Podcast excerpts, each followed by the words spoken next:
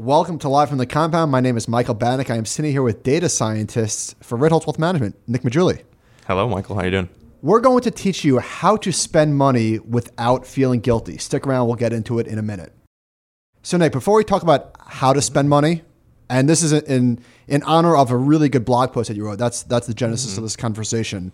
Why do we think the mainstream media, for lack of a better word, leads with making people feel guilty about spending money? I think that whole genre is based on like, oh, the reason you're not rich is because you're spending too much money. And so it always keeps this like, oh, it's attainable only if you do all these things. So you have to guilt trip people for everything they do with how they spend money. Starbucks, you buy a nice pair of shoes, you go out to a nice dinner. There's always that opportunity cost in the back of your mind that's like, you shouldn't be spending this money. You should be saving and investing so you can get rich. And that's the only way you're going to do it. Like, when do we think that started and why? I don't know. I wish I would love to do the history of that, like when that started happening. But like, there's been this guilt trip thing that's been going on. It used to be if you invested $10,000 in Amazon at the IPO. Yeah. And then it morphed somehow into if you stop drinking lattes. Yeah. Right? And those are both, they're both on the same realm of like, the same spectrum of ridiculousness. They're just different in completely different ways. One is like you have to get super lucky with Amazon. The other one is like you're moving yourself to this state where especially if you like coffee, like I don't like coffee, so I don't really care, but some people love coffee and they need it every day. Well, so both just terrible advice. Yeah, I agree. But let's talk about like first just mathematically, why is that such nonsense? Like if you don't spend $1 a day on coffee. Well, I mean, and if you can get like some massive return, not spending $1 a day and then getting your 20% a year, you actually can become a millionaire from something like that. But if you're getting, 6% a year, which is like probably a more, reasonable rate of return, that $1 a day is not going to make a dent in your long-term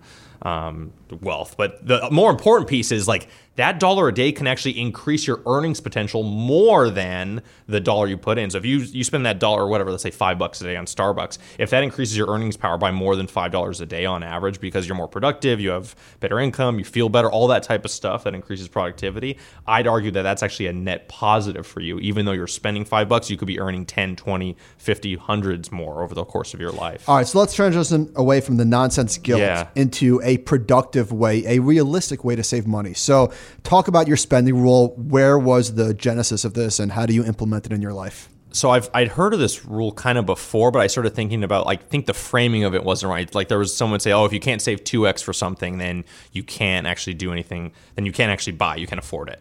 And I was like, well, what if you just framed it as like every time I started thinking about this, like every time I go to buy something expensive, so the example I gave was like, if you buy a $400 pair of shoes, you should also take the same amount of money, so double, so another $400 and put it into the stock market or put it into your investment portfolio and diversify it in some way.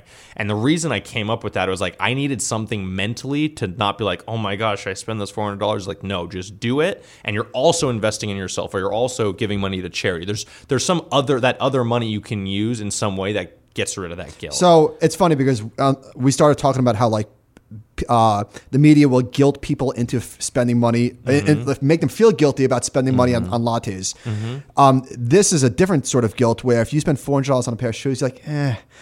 It's a luxury item. I don't really need it. Mm-hmm. So a way to overcome that is to actually do something productive to match that money into either a charity or your own investment account. Yeah, it's whatever's going on in your personal life. Obviously, if you think your investment accounts are fine, you don't need that, then you can put it to charity. Or if you want to do something maybe once a year, you do something for charity or whatever it is. There's different ways of doing this. Where do you draw the line? Like, so $400 pair of shoes is clearly a luxury item. What about $150 steak dinner? Like what, how do you know when to do this? That's the great question. That's going to be based on income. I can't say like if you're making $1 million bucks a year. Just for you. For me, I would say like usually if I do anything that's like probably over $100, I'll try to do that. I mean, that's like, if I get something on Amazon once but it's usually after a couple $100, definitely like a big purchase, I'll start doing that. But what about travel? So let's say that you're taking a flight to see your family and the plane ticket's $500. I would assume that's sort of out of bounds. That's different. Yeah. Especially it depends what if it's a splurge too, if it's like, oh, I don't really need this. I think that's also the mental accounting. Maybe a good way to trigger this is, do you feel some sort of guilt for spending the money? Obviously, you don't feel guilty spending money to buy a plane ticket to see your family. Yes. Right? Yes, yeah. So I incorporated this into my life recently. I bought Apple AirPod Pros. They were $285. So I went into our Liftoff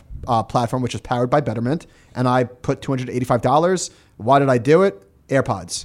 I returned the AirPods for various reasons, left the money in the account. So now, boom, free money. Yeah. So now I guess in theory you have that like kind of saved up goodwill, which you can go spend that $285 elsewhere. Yeah. And then you're like, yeah, that's another way to look at it as well. So any other tips or techniques? I mean, I think this is tremendous. Anybody can incorporate this into their life. Anything else you got? Yeah. I think about like your long-term, I talk about this in the post, happiness versus fulfillment. So like there's a lot of things that can make us happy, but you want to say like, is this going to add to my fulfillment in the long term? Is this something I'm going to be used a lot? So when you think about your purchases, I try to think about like, could this lead to my long-term fulfillment? So even someone would say buying something really fancy, like a fancy suit or something may not be worth it. But as they said, if you do that because it's going to help your career in some way, and it's going to allow you to, accomplish things that you never could have accomplished before, then I could argue that that would be a good investment. So obviously that's different for everybody. Yeah, yeah, of course. Right? Like you have to think about yourself. You have to really figure out what you want out of your life, and that's where you should spend your money to maximize those things. That's a personal type of thing. So what do we call this? The two-time spending? The 2X rule. I call it the 2X rule. Yeah. Not the Maggiulli rule? The 2X? No, it's not. No, it's, the 2X rule. It's math. It's just math. If you can afford a $400 pair of shoes, you can afford to pay yourself $400 to benefit your future. Mm-hmm. Let us know if you have any other spending tips. Hit the subscribe, and we will talk to you next time.